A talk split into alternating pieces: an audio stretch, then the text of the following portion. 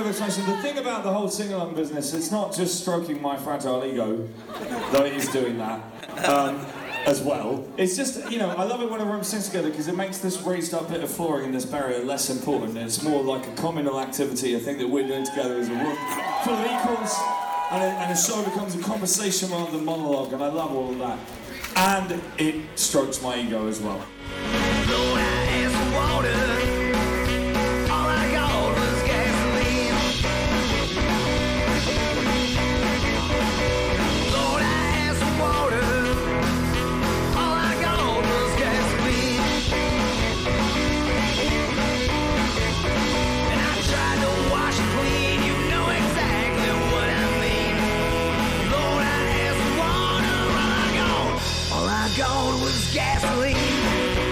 Hello, and welcome back to the greatest song ever sung poorly, the podcast that takes karaoke exactly as seriously as it should be taken.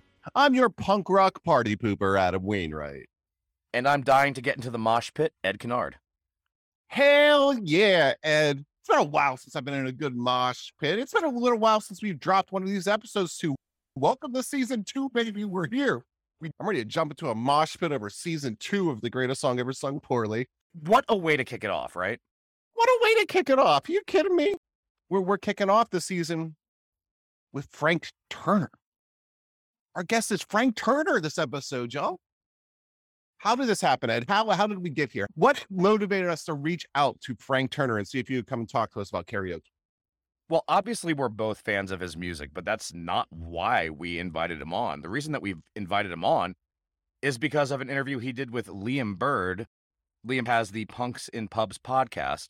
And in that episode, Frank told a really great karaoke story, which we're going to share here now. Um, one of them is that I once got thrown out of a karaoke bar in New York um, because I was several sheets to the wind. We'd just finished recording my third record, um, Poetry of the Deed, and I'd been sort of like not drinking and holding it together for the recording period in order to do my best work. And I was having a post album celebration. And I was in a karaoke bar and I was singing Bat Out of Hell, and the, the cut, the edit from the five to the nine happens right at the end of the song. So I was happily singing Bat Out of Hell, and then suddenly I realized it was a five minute version, and I went, "You fucking cunt!" which into the microphone, which in America is is a word that carries more weight, and the bouncers dragged me off the stage and threw me out. Um, the other thing about Were me- you singing as you were being dragged out? Like just singing the rest of it? singing the bit that they edited out. Yeah. Um, the other Liam, again, thanks for letting us use that clip. But that's why we had to reach out to him to have him on. That's a great karaoke story. And if you've got one great karaoke story, typically you have a couple. And spoiler alert, y'all, he definitely did have some very, very great karaoke stories. You will not be disappointed. Stick around. Make sure you check out the interview with Frank Turner. It's going to be coming up in a little bit. But until then, we're going to talk a little bit about cover songs.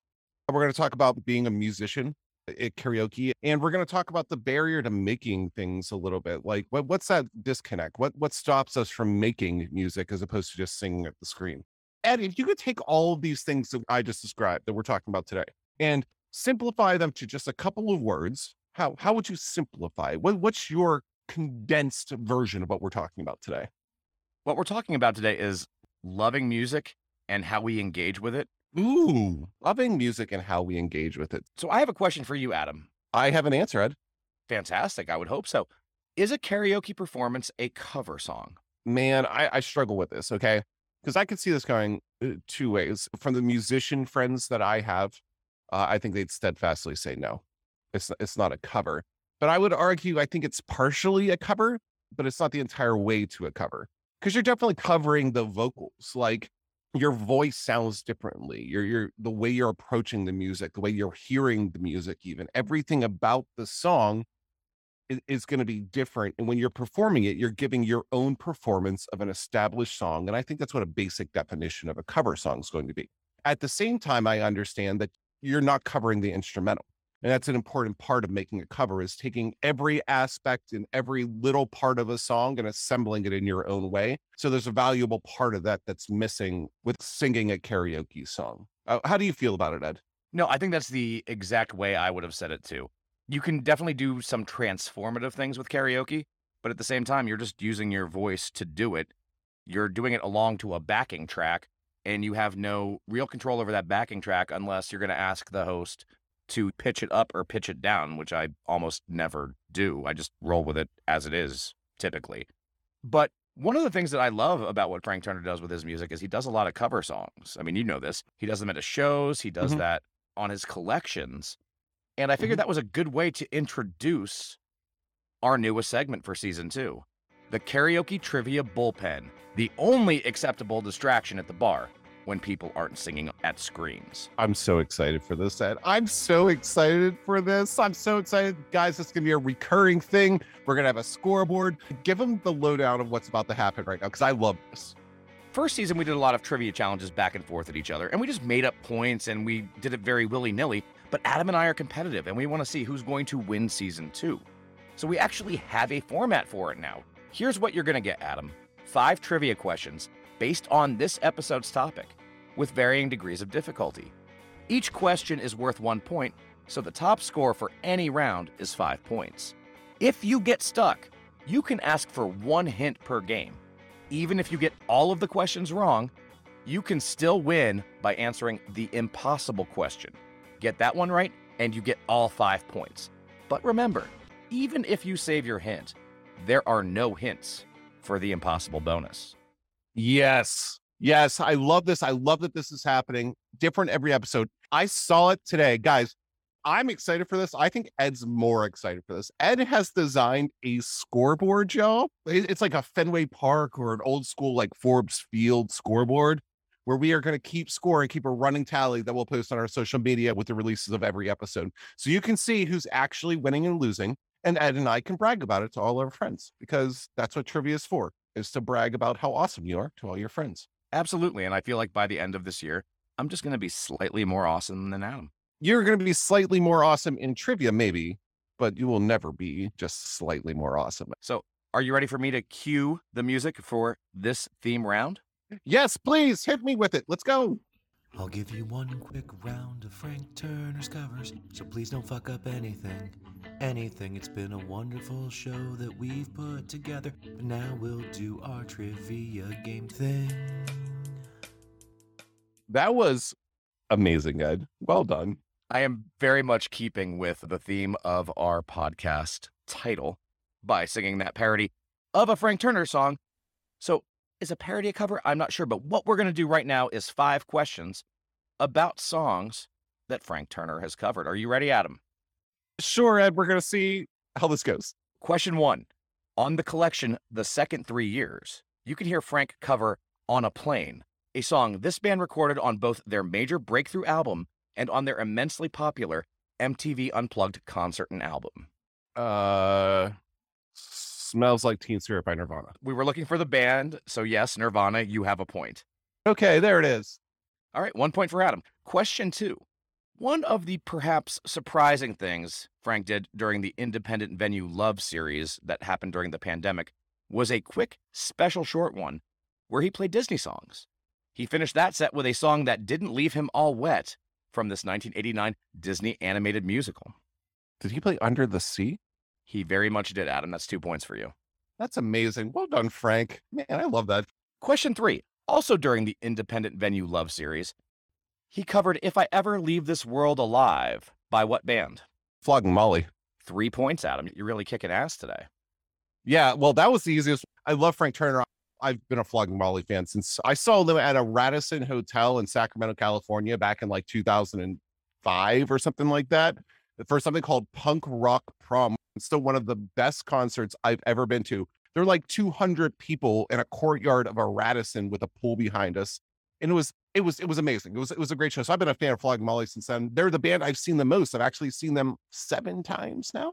Fantastic. So yeah, I was excited for that one. Let's go ahead. Let's go. Number four. Question four. Frank has covered a few songs from this classic rock group, whose guitarist is also an astrophysicist who, in 2006, resumed the doctoral studies he left uncompleted when the band hit it big, and received his PhD from Imperial College in London. What group can claim both a Rock and Roll Hall of Fame induction in 2001 and a guitarist who has worked with NASA on the subject of asteroids? Oh man, I I don't know. I'm gonna take a, a guess here. Uh, the Rolling Stones, It was Queen. Queen. Okay, Now, don't forget you have a hint that you can take. I did. I learned something today. I forgot about the hint, honestly. I, now I can use it on question five. You can.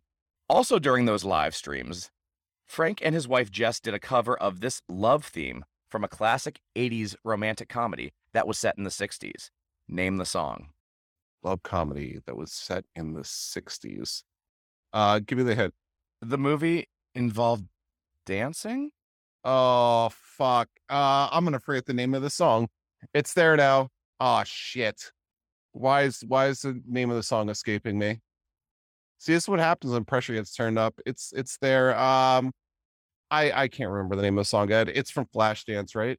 It was from Dirty Dancing. It's I've Had the Time of My Life by Bill Medley and Jennifer Warnes. Yeah, I know. I'm kicking myself. It was there. That's okay though. You still you still have an option to get those last two points if you could answer the impossible bonus. Are you ready for the impossible bonus? I'm sure this is going to go so well, and I have the chance to get those last two points. One cover that Frank has recorded and done live is Barbara Allen, a traditional folk song. It's also been covered by the likes of Joan Baez and Bob Dylan. While we can't know for certain when the song was originally written or performed, the oldest recorded mention of it that we know of is in a diary entry of Samuel Pepys, an English diarist and naval administrator. Pepys served as chief secretary of the Admiralty under two British monarchs. To get the impossible bonus right, name one of them. Uh, King George. We were looking for either Charles II or James II. But hey, three points is a great way to kick this off. You're technically in the lead. That's a great way. Yeah, you're right, Ed. It was three out of five. I'm not super happy with the performance. It should have been much higher, honestly. But I'm excited we got it kicked off. I, I'm excited it's gonna be a recurring segment on the show. I'm really excited to give you what I have cooked up for the next episode too. So it's gonna be a it's gonna be a good time. I look forward to it. Let's kind of transition to the next thing we're gonna talk about today. Focusing on just making music, because you know, karaoke, we've discussed if karaoke's cover songs, and even with cover songs, when you're covering someone's songs, you need to create something. You need to create the music you want to put to it. You need to create the vocals. You need to sit down and record. There's there's a lot that goes into any kind of creative process, even beyond cover songs or just writing an album or music or a song in general. What are some of the barriers that prevent you from making things, Ed? Because I, I think you're a pretty talented guy. I think you could make some beautiful things. Uh, What's the things that stop you from taking things one step further? Honestly, Adam, for me, it is both talent and drive. I, I, I lack both of those things in a professional music kind of setting. During the pandemic, I tried to learn guitar. And by tried to learn guitar, I took exactly one or two lessons, bought a cheap guitar. I was like, I'm going to do this as my pandemic project. But I was working throughout. We had the podcast. I really didn't have the time or really the, the drive to learn how to fumble through some things on guitar. Uh, maybe I'll come back to that someday, but like right now, that's not a thing that I'm actively working on. And I also don't think that I think in the terms that you need to write music. I could maybe write lyrics, but the actual writing of the music part, I think that part is a little bit beyond my ability. What about you? The writing music part's beyond my ability. I, I can steadfastly say that. It's just not the way I'm built or the way I was raised or born, and that's a completely separate discussion. But the, the musical thing's just never going to happen for me. It's just not. I can write lyrics.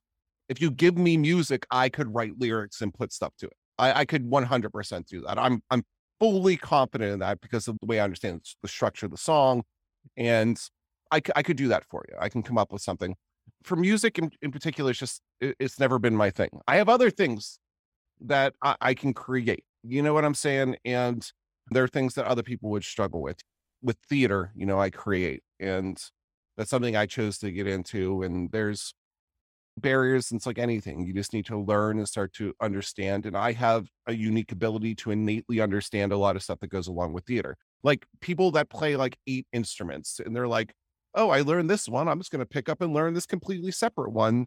And they can just do that because they innately have this gift or this sense about them, which is amazing but just amazing by the way i feel like i have that same kind of grasp on theater where uh, i hear about techniques and uh, something just clicks and i can just instantly apply them and you have to have something you're like that with like i've known you for a long long long long long time you have things like that what, what are some things that come to mind that you can just do and they click Mine are not music related, but when it comes down to it, it's it's writing language and poetry.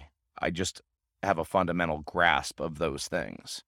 So when I go and do a poetry reading, I often don't even have anything prepared because I, I know I can just put something together on the spot that at the, at the very least is going to be passable.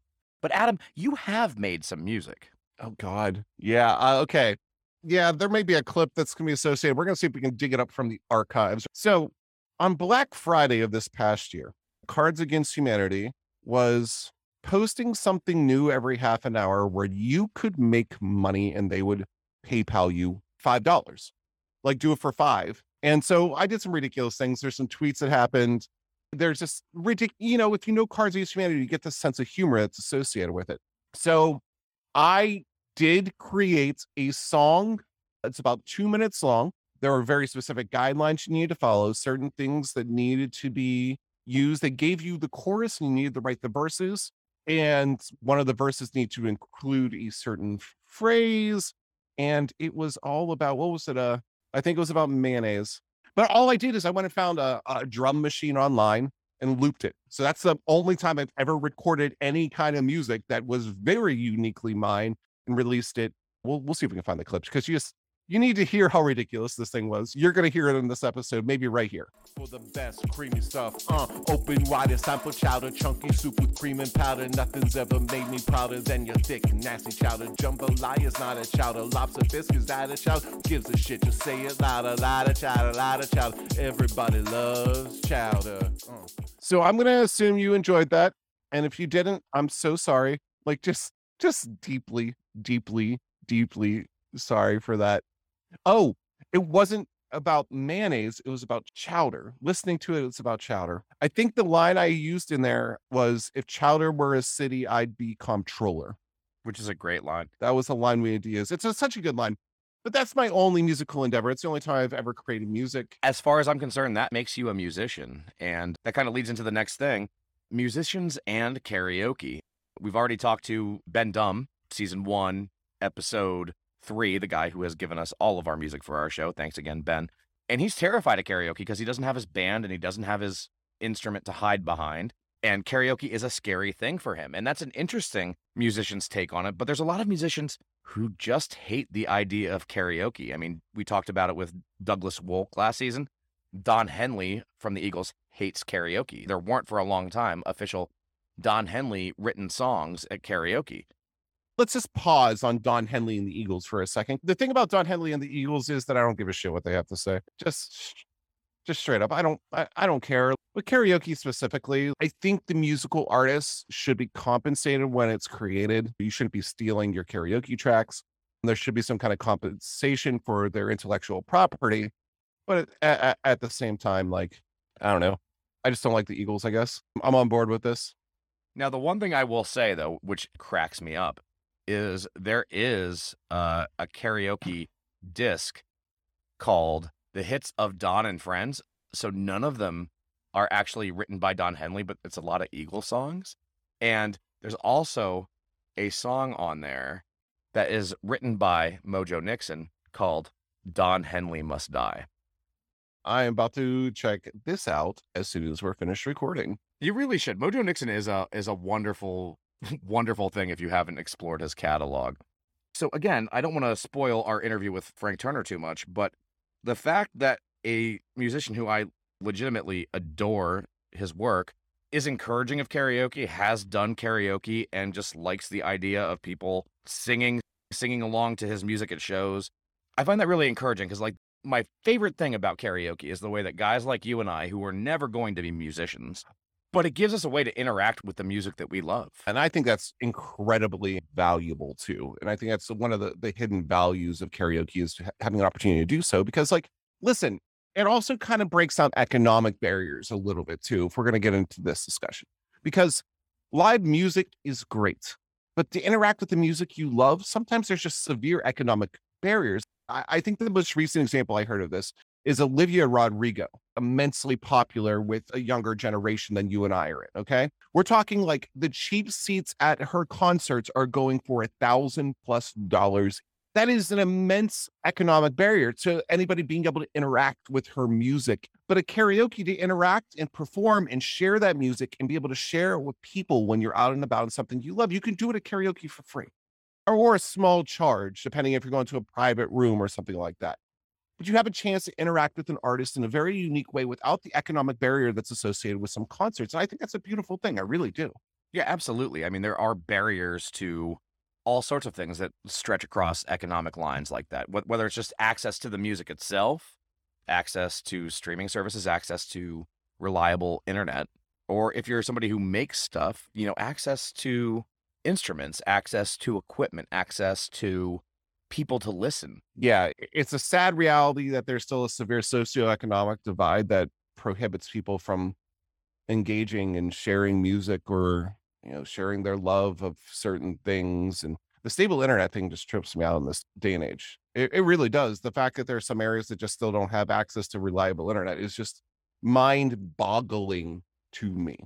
Tying this all back in the karaoke this is this is one of the things i love you know it, it, it does give you a way to engage. It's not going to be the same as a concert yeah we get it but you get to engage you get to share your passion with other people and if you're in the right group you're going to find other people who have that same passion with you and it can form you know friendships that can last a lifetime.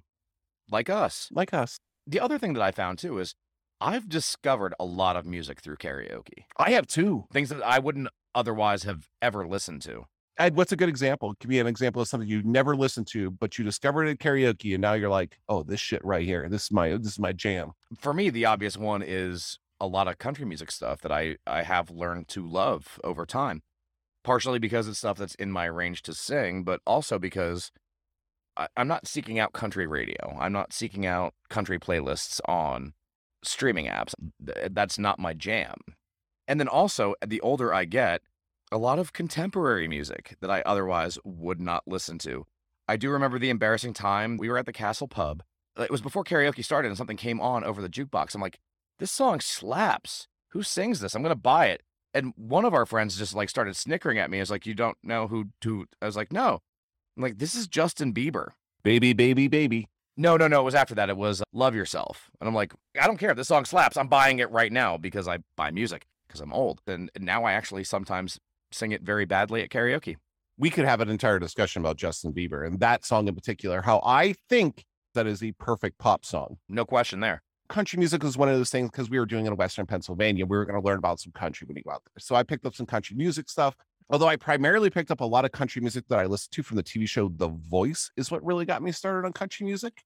I, I never liked hair metal. I never understood that entire movement. I, it just doesn't resonate with me in any way. But there's certain songs that I picked up and like, you know, through somebody saying, I really want to hear you sing this song. Can you learn it for me? I say, yeah, sure. So like Patience by Guns N' Roses, I think is a, a, beautiful song I love it. I've started to discover a lot of Kiss too. I love the song Beth by Kiss. So just an entire era of music that like never really resonated with me. And because of what I've heard at karaoke, I, something I carry with me now. That reminds me that a lot of classic rock kind of passed me by. Like I'm very good on old rock and roll. I'm good on oldies. I'm good on 60s Motown, soul.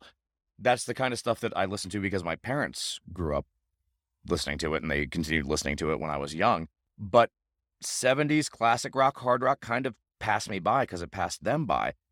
And we have a friend who was really great at karaoke. I, I, asked him to sing the song once that I had heard him sing before. And I'm like, can you do that Billy Joel song you do? He goes, I've never sang Billy Joel at karaoke. I'm like, you know it. Da da da da da da da. And it was Fool in the Rain by Led Zeppelin, who I had literally never listened to. And I'm like, I better go check out Led Zeppelin now because the only thing I remembered about Led Zeppelin was the compilation commercials that aired on television when I was growing up. And uh, so I knew like the riffs from Kashmir, and that's about it. And I mean, it's embarrassing to say, but that's how I got into Led Zeppelin was finding out that Casey's Billy Joel song was actually a Led Zeppelin song. That's a wonderful story, Ed. I love hearing stories of people discovering music and like sharing this. It, it is something I really do appreciate about a good karaoke night. I think we've done a pretty good job of touching all the bases here, Ed. I think we've we've accomplished our mission. We've played a great game. I know there's probably people out there that are just begging for us to shut the fuck up, right? Wouldn't you agree? I think so. Yeah. I think it's time for us to shut the fuck up, cue the guitar so we can get to the Frank Turner interview. There's a good chance that you're already familiar with our guest. He's an incredibly hardworking and hard traveling musician, an author, and an all around nice guy who, as you heard earlier, has at least one really great karaoke story under his belt. Frank Turner, thank you so much for taking the time to talk with us today on the greatest song ever sung poorly. Uh, I love the name of the podcast. Thank you for having me. It's nice to be here and uh, and to indeed to revive these memories. We're so excited to talk to you. I mean, aside from being big fans of your work, we wanted to have you on specifically because of that story you told on Liam Sure. Bird's podcast about how you celebrated finishing your Poetry of the Deed album by going to karaoke. Well, it it wasn't quite that simple, um, but uh, th- that's the broad outlines. I mean, are we diving into this? Shall I tell the story properly? We're actually excerpting it. Oh, you're accepting it. Okay. Well, I mean, I can't quite remember how in depth I was about it, but yeah, we we finished the record and I didn't go to a karaoke bar specifically. I went out to get very drunk with a friend of mine who's a nuclear physicist, I might add. Um, and uh, he's he's at Yale, I think I'm right in saying, or he was at the time. I think he's now weirdly in Idaho. Anyway, um, and Yale, you can get to Yale to New York City from Yale quite easily, right? Um, and yeah, he just like got a train down, and he was just like, "Let's get smashed." And uh, karaoke was a feature of the evening, and then we got thrown out. Right, because it was the five minute version, not the nine minute version. I know this is completely unconscionable. And I feel like most karaoke stories start with that, like with a friend that comes in. It's like, hey, let's go get hammered, and then karaoke comes along. So yeah, yeah, yeah, sure. I, by the way, I have another karaoke story that's completely demented as well. If you want to hear that briefly, Absolutely, without question. we absolutely do. okay, I figured that it would be useful for this. Uh, a long, long time ago, when I was like eighteen, probably, I was doing some kind of backpacking because I'm middle class around Southeast Asia. I was with some friends, and we were in Cambodia, and we'd crossed the border and we'd sort of been picked up by this young girl who was sort of showing us around. And this is a standard thing. They kind of, there will be kids who'll hang around, they'll be your sort of tour guide, and then you get some money at the end of it. She was genuinely lovely. And at a certain point, we were in Phnom Penh, and it was my then girlfriend's birthday, who I was traveling with. And, and our guide found this out and said, Oh, we should have a party, and took us to a karaoke place, right? With her family. But here's the thing about karaoke in Southeast Asia it is not a public performance over there. You do it in a private room with the people you came with and no one else, right? So we're in this, um, we're in this like really small kind of living room type thing with a big screen and speakers and a microphone and like her family, none of whom speak a lick of English. And then like the four of us are traveling together. And um, there's this huge karaoke menu, and it's all like Cambodian pop music in Khmer, and like none of us have any fucking idea what any of these songs are, and, and we can't read the Khmer language or indeed pronounce it or anything. Feeling really like fish out of water. And then I was going through it, and they had Bohemian Rhapsody, and I was like, oh, okay, I know that song, that's fine. But the thing is, none of them had ever heard the song Bohemian Rhapsody before. And the thing is, like, if you think about it from a distance for a second, like, if you'd never heard the song Bohemian Rhapsody before, it's quite a startling song, generally. And secondly, this was a badly recorded karaoke version of it Oh, that man. wasn't 100% correct in its kind of layout of the timing and everything. And thirdly, I was pissed in singing it quite badly. And they just kind of stared at us like we were doing fucking drugs. They were just like, what is wrong with these people? And it was kind of the end of the evening. They were just like, okay, thanks, bye. Um, and it, it was it was pretty awkward. That is just the spirit of karaoke right there. It either goes one way or the other, and that kind of just encapsulates everything, especially doing karaoke in Southeast Asia. Like it, man, yeah, that's that's a good one. Uh, so I saw the punk rock karaoke band posted a karaoke from home video of you doing that Yeah. classic Sex Pistols song Yes. with them during the pandemic. Did you get into the punk rock karaoke when you were with Flogging Molly on the Salty Dog cruises? Man, you're really pulling the stories out today. I did. I mean, it's quite bad though, because so uh, have you ever been on this either the Salt Seal cruise or any of those kind of cruises that they do? Have you ever been on one of those? Not yet. Still, still working on that one. I desperately want to one day. Yeah. They're great, but they're completely demented in the sense that you have like a mountain of maniacs with a free bar trapped on a ship at sea. You cannot escape, and just everybody gets completely hammered. And uh, the punk rock karaoke thing is so cool. And it was going on. And actually, I think I'm right in saying on the first year I was on the boat, Steve Soto was running it, the late, great departed Steve, who I toured with many years ago. He was an old friend.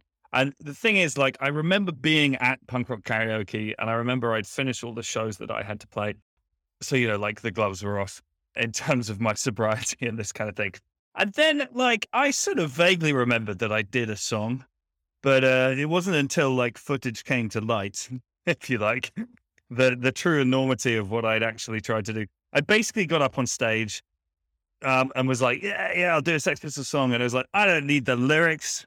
It's like I'm a real punk. I don't need the lyrics to a Sex Pistols song. I know the lyrics, and then of course, I mean, I think I've got a reasonable handle on the lyrics to to like um, "God Save the Queen," but like I was hammered, and And there's a difference between singing along to a song like on a when a band is playing it and you actually like leading vocally. Do you know what I mean? So I basically just got up and went for like three minutes and then stage dived.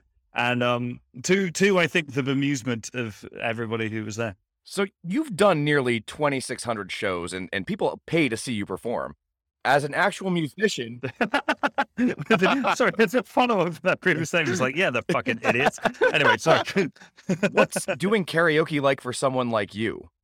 I mean, it's it's different. Um, it's it's uh, it's a different um, artistic endeavor. I don't know if karaoke is an artistic endeavor, but like it is. I mean, particularly if you're doing it along with like a pre-recorded track, that's a slightly strange thing. And um, I mean, ultimately, it's supposed to be fun. Do you know what I mean? So it's and it's not that I don't enjoy my shows, but there's m- perhaps more than just getting pissed with your mates and having a laugh going on when I'm doing a show. There is some sort of artistic intent, hopefully, and and maybe even like a panoply of uh, emotions to engage with. Whereas, you know, if you're doing Bat Out of Hell, you're just kind of pounding it out. Um, and as karaoke, I'm not doing the song down, obviously. Um, but uh, so it is different. I mean, doing with the band is kind of in between those two experiences. But um, I mean, it can be quite weird because people are like, "Oh, you're a singer, you should do karaoke," and it's just like, yeah, I don't know. It's a little bit busman's holiday sometimes. Yeah, I mean, my thought on it was like, I know you're a big T.S. Eliot fan. Like, you're out there daring to disturb the universe. Adam and I are daring to eat a peach. You know? Yeah. I mean, I would be very uh, flattered to discover that my efforts disturbed the universe. How pleasant to think. so, have you ever been in a bar or a pub or some kind of setting where you heard someone singing one of your songs during karaoke? Not during karaoke. People have done covers of my songs while I've been in the room. Sometimes, once or two, I mean, a few times, and sometimes it's been inadvertent. And that's kind of, it's, it can be a little awkward, but it's also insanely flattering. Do you know what I mean? It's like, because without wanting to get overly philosophical about this, there is a part of me, when I was a kid, a big way that I learned about music was sitting around on camping holidays with my sisters and my friends. And we'd play, you know, Weezer, Counting Crows, probably Rancid, um, uh, Soul Asylum, because I'm fucking ancient and, and whatever else. And, and, you know, they sort of in the process became our songs, you know what I mean? And like, I've long said, and it is a line, but it's also true that like one of my sort of greatest ambitions for my stuff is that somewhere there's a campfire out there with kids sitting around playing my songs. What a beautiful thought. And if you see that kind of in the wild, that's a beautiful thing. And I've encountered buskers playing my songs at times as well, which is fucking amazing it's slightly different when somebody sees that you're in the room and decides to crack out one of your tunes. That's mm-hmm. a bit like, really, dude? like, do you know what I mean? It's like um, that. That's a slightly different thing, and obviously, you know, there are different levels of skill involved in these things, and and every time somebody plays a song, they should own it and make it their own and all the rest of it. But I mean. Arguably, playing it badly is a form of owning it, but like, I don't know. I don't want to do anybody down, but it's I mean, ultimately, if somebody's playing one of my songs, that's sensational. I, I'd have heard that there are some karaoke playlists that, that exist that have karaoke versions of my songs on. I've not, I don't think I've encountered that in the wild myself, but but I wouldn't do one. By the way, if that was going to be your question, I mean, how how up your own ass could you possibly be? That may be the most up your own ass you can possibly be. That might be the right sterling example of that. It really may be. Just search through a karaoke library for yourself and then fucking do it. I mean, come on. I'd imagine Bono might do that, but that's Bono. So you were my last live show before Corona hit, and my first one back when things opened back up for a bit at oh. Mr. Smalls in Pittsburgh. And I love hmm. how you encourage everyone to sing along with rule number two at your shows. How did that start, and what was the reason behind it? Uh, that's a good question. I mean, the the the two rules thing um uh kind of evolved over time. I mean, I don't script what I say on stage because Jesus Christ. But like at the same time, I mean, I guess there was a moment, uh, probably like more than a decade ago now, where it's just like, I, you know, I remain kind of wedded to anarchism in some ways, and like I'm not super interested in there being a hierarchy in anything in life, particularly, and there, and there is one in the show because some people are standing on the raised up bit of flooring and everyone's looking at them, and some people aren't, and there's good reasons for that. Nevertheless, you know, I don't want to, I don't want to like exercise any power from the stage or whatever, but ultimately, over time, you realize that you can influence the environment in the room in which you're playing, and therefore, you should use that for good rather than ill, um, in my opinion. Um, and uh, you know, so and and it's sort of codified over time that the two rules were the first one don't be a dickhead and second one sing along. And the sing along thing, I mean, it's just I, I fucking love it when people sing along at a show. I love and, and not just in the, from the ego stroking sense of like it's and it is ego stroking. It's fucking sensational for a room full of people on the other side of the world to sing along with a song that you wrote in your bedroom. But also, if I'm in a crowd, I mean, is there anything more exciting than that moment of sing along? It's just uh, when a, when a room explodes in voice. It's kind of breaking the fourth wall. It's the moment that music really demonstrates that it's a collectivist activity, and that's a thing that I really value. I mean, to pick a specific example, the first proper full capacity show back, which was that I did, which was in July last year here in the UK. It had been a really stressful day because some people didn't think that we should be doing it, and the the rules had changed. But like, there's a lot of kerfuffle around the show, and I'd never, I hadn't been in a room with 1,200 people in it for quite a long time, and there was a lot of nerves and it was all a bit weird. And then my buddy Jerry opened up the show and he played an Oasis cover. Now I am not an Oasis fan. I don't like wish them ill, but they're just not for me. But he played an Oasis song and the whole fucking room sung along with it. And I just burst into tears because it was the first time I'd heard that sound in the wild in more than a year. And eh, you know, it's just a magic thing. You know, it's it's it's communion is what it is that's a great word for it. And man, yeah, that's see, you know, I'm getting all the feels. I haven't been able to get back to like one of those environments yet, like those pack shows. So I'm getting like just hearing you talk about your experiences where it's like giving me like I have chills in my body right now. Yeah, yeah. I don't when you when you find yourself able and comfortable and all the rest of it to be back in that environment again, like bring some fucking tissues because you're gonna cry. Um, uh, and, and I did, and pretty much everybody did at that show. I mean, I cried a number of times. Yeah. Um, you know I mean? Including on fucking stage. But like, it was, it's a, it's a, this is a cliche and it's been talked about endlessly, but like ultimate, and you can't talk about it without mentioning Joni Mitchell, but like, you don't know what you got till it's gone. And we all went to a million shows or played a million shows and it was just part of our everyday, uh, every week, whatever. And to have it taken away involuntarily for such a long time, you realize how important it is to your life, or at least I do. And and to have it back again is a very very meaningful thing. Your next album is due out this week, and you did all the work on it throughout the pandemic, uh, which is clear in the gathering and haven't been doing so well. How did you know this thing that we've all been collectively living through really impact you and your writing and creative process?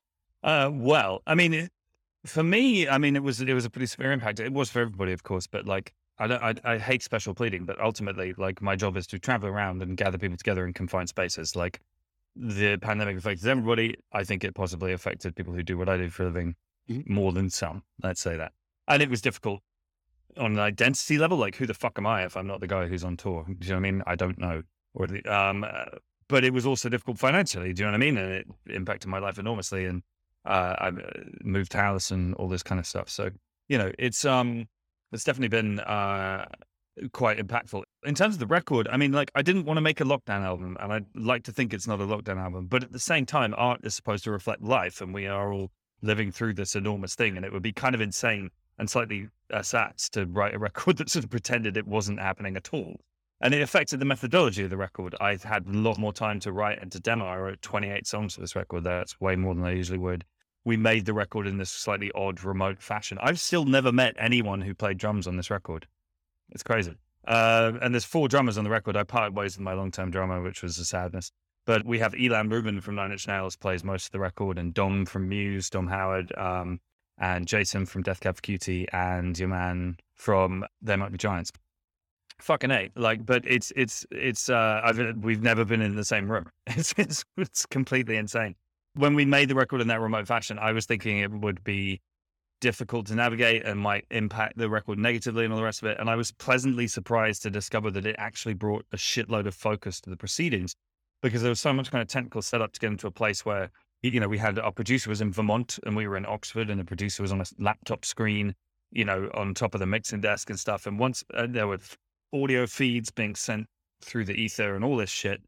And once everything was in place, it was like, we better fucking mm-hmm. work you know? So actually it was a really focused experience you know? There was no we didn't spend the first half of the day mucking around with weird guitars or showing each other funny cat videos we found online or whatever. We just kind of did the fucking work. So it was actually a really really kind of drilled experience in a way that i really enjoyed. Wow that's fantastic. Thanks for sharing that we know you have a lot going on with the album release and getting shows rescheduled so we'd like to cut our mm. normal quick fire game down from an EP length to a single length question? You know what, man? I mean, I was going to say, I'm, I, I like quickfire rounds. So if you want to do it properly, feel free. Let's do it real quick then. Let's do it. Let's do it. I will make, yeah, we'll, I've got I've got a break after this. We can just go into the break. It's fine. Let's let let's go. Let's go. Okay, Frank, what's the best thing you've seen at karaoke? The best thing I've seen at karaoke. Yeah, the best thing you've experienced at karaoke. Oh, uh, um, I mean, uh, uh, uh, uh, my sister singing Bonnie Tyler songs. That's that's solid. What's the worst thing you've seen at karaoke? Um, definitely myself in the mirror above the bar. Um, unquestionably. Okay.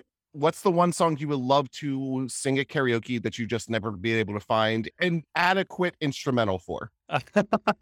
well, at the risk of sounding up my own ass, I have a reasonably broad and at times obscurantist taste in music. Um, there's a lot of stuff I like that that wouldn't be on there. I mean, it's slightly complicated by the fact that I often cover songs live, which is not same as karaoke. I'm aware, but like, um, I don't know. I'm not sure I've ever seen a, an instrumental for Hammer Smash Face by Cannibal Corpse anywhere. Um, and that that'd be a laugh. So let's say that you're in a brand new place while traveling and you only have the chance to sing one song at this karaoke night you've been drugged to. What song do you pick to make your mark on that karaoke night? Bat Out of Hell, the full nine minute version. That's where this conversation began. It's like, I sort of feel like there's a question every person should be asked, which is the one you just asked me. The way I would phrase it was like, imagine that somebody's kidnapped your family and the only way to release them is to wow someone with a karaoke performance. Uh, what song do you choose? And Out of Hell. And we haven't mentioned this yet, but rest in peace, the great Meatloaf. Yeah. Oh, yes. We did also send you a nine minute copy of the karaoke version of that. You did. So you never have to be thrown out of a bar mm. again. I, I know. what? Yes, of course. I have been practicing at home. Our favorite question to ask everybody, because we always get such wildly varied responses on this, and we love it so much. So, if you could magically strike one song from every karaoke playlist forever, what would it be? Only one. Only one. Um, can I can I pick one band? yeah, let's let's go one band. Sure.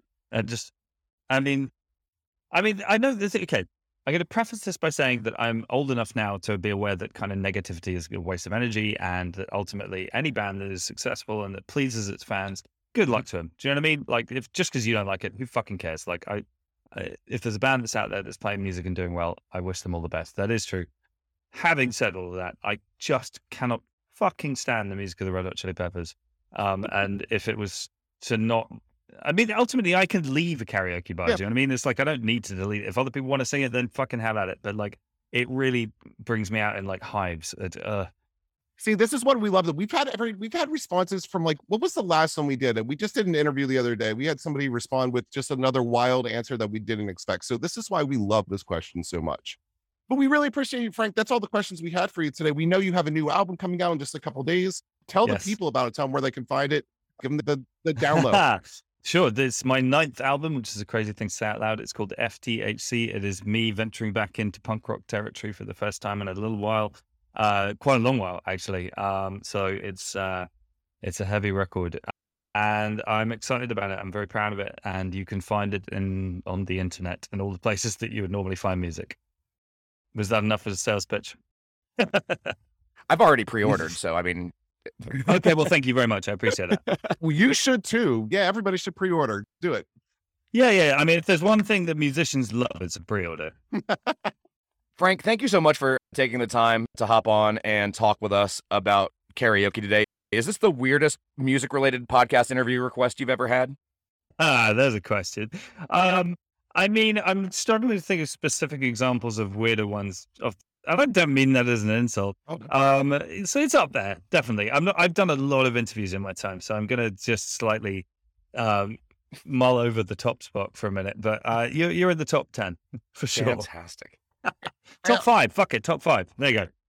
Hey, listen, it always feels great to be in the top five of anything as far as I'm concerned. And we're very proud of the little like niche we found in the world. Frank, we sincerely appreciate it. And man, I, I personally can't wait to get back to one of your shows and just be part of that environment you were describing. And I mean, it's like, thank you. We didn't talk about this a little bit at the top, but it's really magical. I mean, I've had a chance to see you. I saw you once in Cleveland with my brother, who is a diehard fan, by the way. He's gonna be extremely mm. jealous that we've had time to sit here and talk today.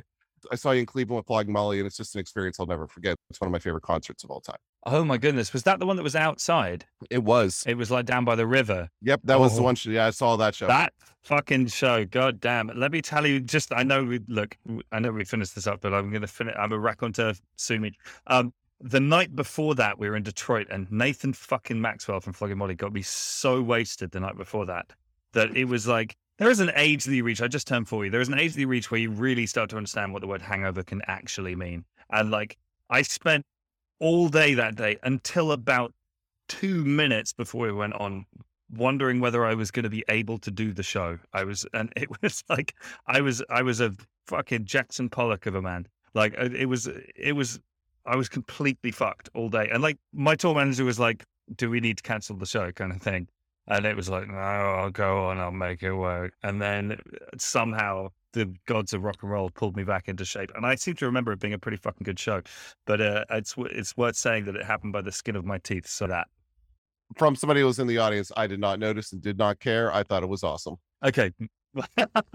well, this is a relief. A- Again, Frank, thank you so much for joining us today. It was a pleasure seeing you at Mr. Smalls. It was a pleasure seeing you here, and I look forward to seeing you again sometime in the future, singing at a screen at karaoke, maybe, or at least at a show.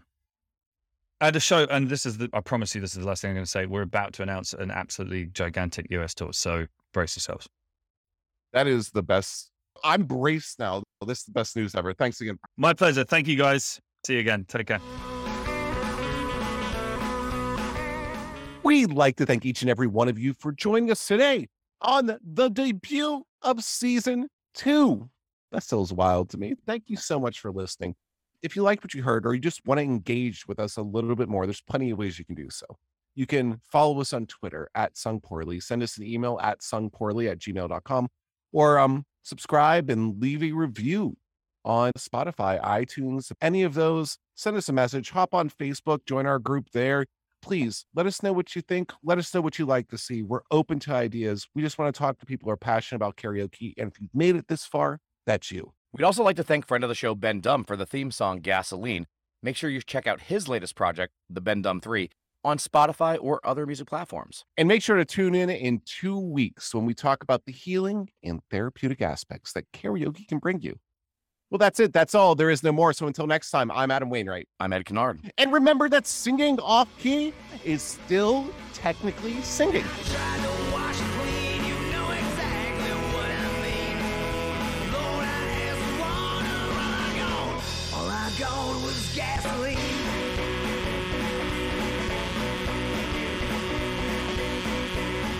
Hello, and welcome back to the greatest song ever sung poorly, the podcast that takes karaoke exactly as seriously as it should be taken. I'm your punk rock party pooper, Adam Wainwright. And uh, wow, I don't even know where to go from that. Do you want to try again? You're punk rock. You're you're a punk rock party pooper. Yeah, you wanted to stick with the theme. I'm the punk rock party pooper. I feel like you're always the dour one. I figured we flip it a little.